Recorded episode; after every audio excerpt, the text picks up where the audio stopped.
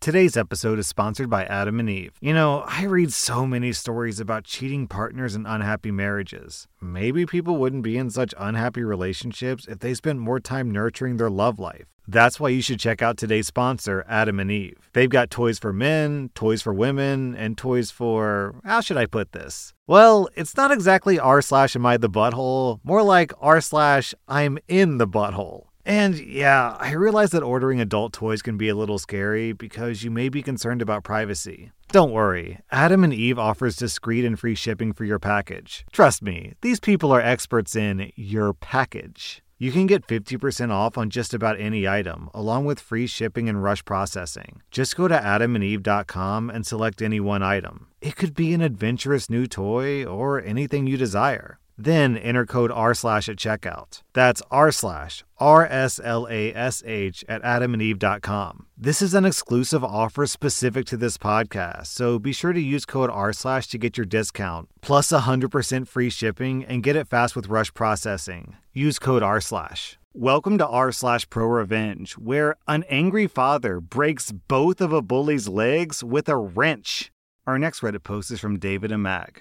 This happened in 1995 on a small rural town in Chaco province, Argentina. In a small town like this one, everyone knows each other. My father was an electrician, the only one in town, so he was constantly meeting people and he was born and raised here. So he was very well known by everyone. He grew up with many of the police officers from back then, and they even had asados together, which are like Argentinian barbecues at least three times a month for years. My father was not a violent man. This story is the only time I saw him do something like this. Ray, the other man in this story, had a busy son and they were not from this town. They had moved here a year or so prior and they were from Buenos Aires. I don't really know the guy, only his kid, who was an absolute butthole to almost every kid on the block, and he constantly picked on me and my brother since we were the youngest kids in our neighborhood. Therefore, we couldn't defend ourselves. Our dog, Bucky, wasn't trained since we knew nothing about training, but he was loyal and playful with every kid.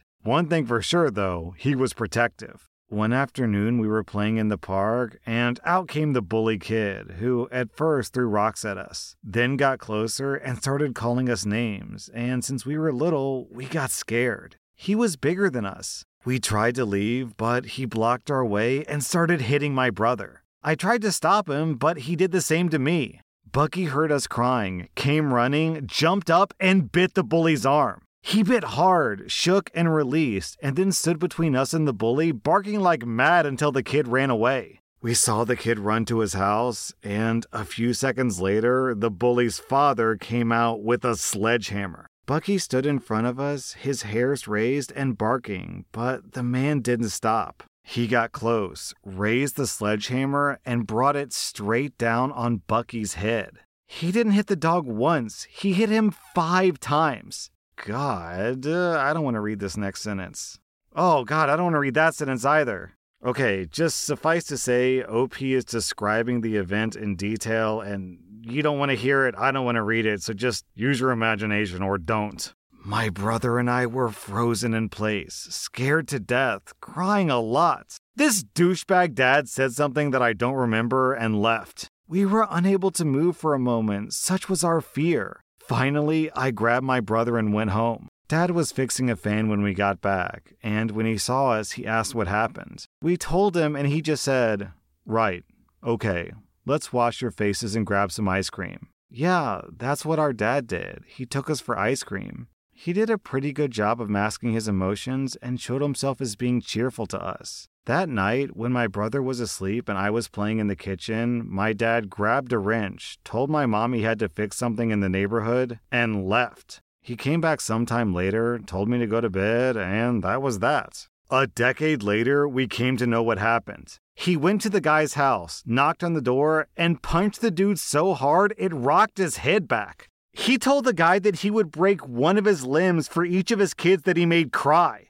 Then he proceeded to beat the guy with a wrench right in front of his family, and he broke both the guy's legs. My dad then left the guy's house, went home, asked me to go to bed, talked to mom, and went straight to the cops, turning himself in, and was actually delayed until the police went and checked with the other guy. My dad also showed our dead dog to the cops, and the cops found the sledgehammer at the bully's house with the blood still on it, so they let my father go. The cops also spoke with the bully's dad when his legs got better and suggested that he leave town since he's not welcome now and he never would be. To get this, you have to understand the mindset of small rural towns. We looked at outsiders with mistrust back then, and it took a while for people to get used to you if you were new in town. However, people like this guy's family who came and went weren't liked very much. Apparently, because, like the kid, the father was also a butthole. I don't condone the actions of my father, nor am I justifying in any way the events that transpired afterwards, but as a father myself, I can totally understand the extent that a man can react when their kids are harmed. I loved my dad, and I have mad respect for him. Rest in peace, Dad. We'll miss you greatly. This dude is an Argentinian John Wick. John Wick? More like Juan Wick. Our next Reddit post is from Big Jer. Let's start this story by saying that this happened 12 years ago. I'm now happily married with three kids and regret absolutely nothing.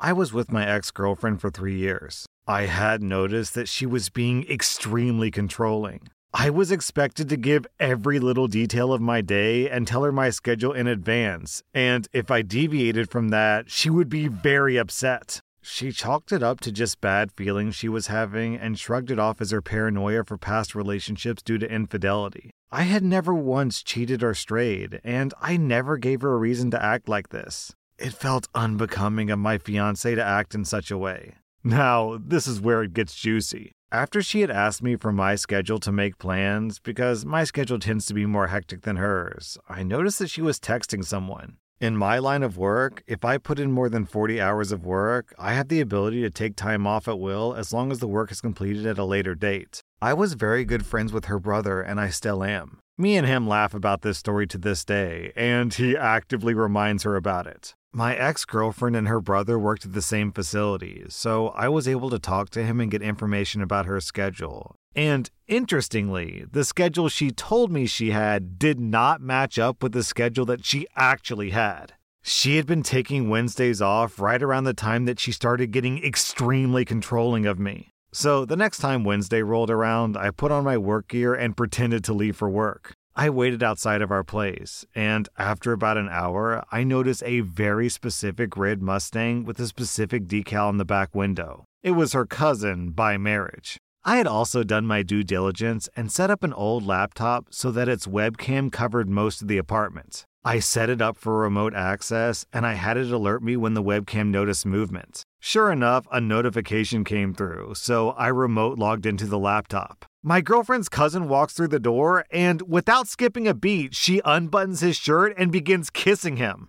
I created a URL link for the live stream. And since she was preoccupied, we had a family group text and a friend group text. My girlfriend and her cousin were both in these group texts. But at this current time, they were currently indisposed and couldn't look at their phones. They didn't even wait. They could have gone to the bedroom, but no, they decided to get freaky deaky right there on the couch. I sent the link off to the friend group chat and the family group chat. Within minutes, I'm getting calls nonstop from friends and family alike. There was no turning back. She was getting blown up, but she was ignoring her phone. Not until the fourth or fifth call came through did they decide to take a break. For context, the state that I live in allows recording of your personal property regardless of occupancy. I was the only one on the lease. She wasn't allowed to be on the lease because of poor credit. The call she picked up was from her cousin's mother, whom she was banging. She she answers the phone on speaker, and I kid you not, the first words out of his mother's mouth were, Stop f***ing my son! They both became rigid, and she began to stutter over her words, saying, What are you talking about? The mother then divulged that there was a live feed of them sent out by me to her family. My girlfriend grabbed every pillow off the couch and covered herself up. The cousin staggered off, trying to put on his pants and shoes just to trip himself up and bang his head on my coffee table. He left a divot on the coffee table. By this time, I'd made my way to the front of the apartment complex, and I was there to greet the adulterer as he came out of the front exit. He froze and began to cry, apologizing profusely. I'm not gonna lie, what happened afterwards wasn't my best moment, and I nearly got into legal trouble if it weren't for the fact that he was trespassing on private property. Let's just say that I had a cast for six weeks and he wasn't in any family photos for months. I went up to the apartment where my ex girlfriend was now fully clothed and crying inconsolably. I asked, oh my gosh, I asked her if that was snot or cum on her face. Then, then I told her not to answer because it didn't matter anyways. I gave her one hour to grab all her stuff and get out. Her mother wouldn't let her move into her apartment because she was just filled with embarrassment. Same for her brothers, and the cousin's mother kicked her son out. Rumors spread around our town very quickly, and for lack of better words, she was untouchable. Then, to add credibility to his story, OP shares screenshots of his text conversations, pictures of his ex with the face blurred out, and pictures of his broken arm from apparently punching the guy. None of it is really interesting enough to read verbatim, but I thought that I'd add that detail. Also, while reading this story, I kept thinking of the line, I couldn't tell if she if she needed to blow her load or blow her nose. Our next Reddit post is from Deleted. I work for a large global IT company. In my team, we're part of a larger extended team and an even larger still divisional team. The manager of this division is called Raj. He's based in the States and is what many would call the poster boy definition of a corporate suck up. According to him, he's in constant video chats with the CEO and has a lot of face to face interaction with him. He also appears on much of our division's promotional emails and photographic materials, so he's a company wide recognized person. As for me, I'm a trench working techie from Scotland. My direct manager is always happy with my performance, and I'm somewhat known in our extended team, but not so much in the divisional team. Before this event, although I was aware of Raj and his reputation, I had never worked with him directly. I got invited to a company wide collaboration event in America. We got there, and there were some initial social events and meet and greets. Raj was there, and his general demeanor seemed appropriate based on his reputation. We went into the first day bright eyed and bushy tailed. I was assigned to a group of 10 people to work on a problem with some coding. All was going well until we came to do group presentations. For our group, a young woman named Natalie was speaking on our results. Everything seemed to go okay, but after the session was over, Raj asked to see Natalie out in the hall. From inside the room, we could hear Raj literally screaming at her. Many, many offensive slurs were used, and we could hear banging on the wall as well. Natalie returned to the room a sobbing mess, much to the shock of everyone. Raj returned as if nothing had happened. This pattern continued over the course of the week. Raj would single people out for these one on one performance critiques. He would go into detail about how the work was substandard and how they need to improve. All the while taking BS photos for corporate to make us all look like one big happy family. I spoke to someone from my team back home, and it does turn out that this has always been Raj's behavior. I don't know what the job culture is like for this kind of job in America, but in Scotland, we have dignity with work regulations. Criticizing someone's work performance is fine, but not when you're engaging in ritualistic humiliation of your employees. I knew exactly what I was going to do. For the next few days, I made sure that I was delivering more presentations than anyone else and really making an effort to attract attention. As I hoped, Raj asked me for a chat and pulled me into the hall. He didn't even wait for the door to be closed before starting in on his rant. Experiencing this firsthand was interesting. He claimed I had no idea what I was talking about, even though it had likely been about 20 years since he did any technical work himself. He was vile, shouting and spitting in my face. I also learned what those banging noises were. He would punch doors and slam his hands on the wall near me as if to try to intimidate me. I was prepared mentally, though, and just smiled and nodded during the entire rant. He looked angry that I was reacting this way, and by the end of it, I thought that he was legitimately going to burst a blood vessel. When he finished, I asked him if he was done. He told me to get out of his sight, and that's when I did it. I gave him a Glasgow kiss.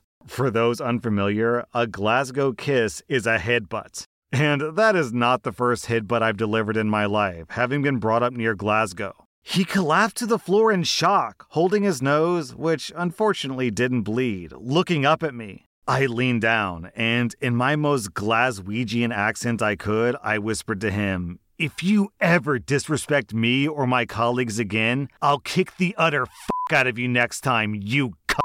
I went back into the room while he did not. Inevitably, I got the HR call. Raj was in the room as well, and I could see that he had two black eyes as a result of the headbutt. I was asked to explain myself, and I told the truth, mostly. I explained about his abusive behavior, but focused specifically on the hand slamming and how it had been intimidating me. It hadn't really intimidated me, but I massively played up this aspect of the encounter. I described the headbutt as an instinctive reaction when he slammed the wall right next to my head with his hands. I wasn't sure what story he had told him, but I was sent away after this. I ultimately ended up with a disciplinary action on my record, but no further consequences. Other team members were interviewed over the next few days, and once the pattern of abuse was established, Raj was terminated from the company. The most satisfying part of this was the day after, when everyone on the course went out for dinner. Natalie insisted that he stand next to her for the division group photo, black eyes and all.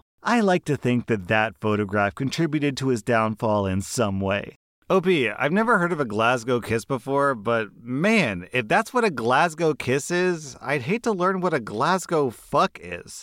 That was r slash pro revenge. And if you like this content, be sure to follow my podcast because I put out new Reddit podcast episodes every single day.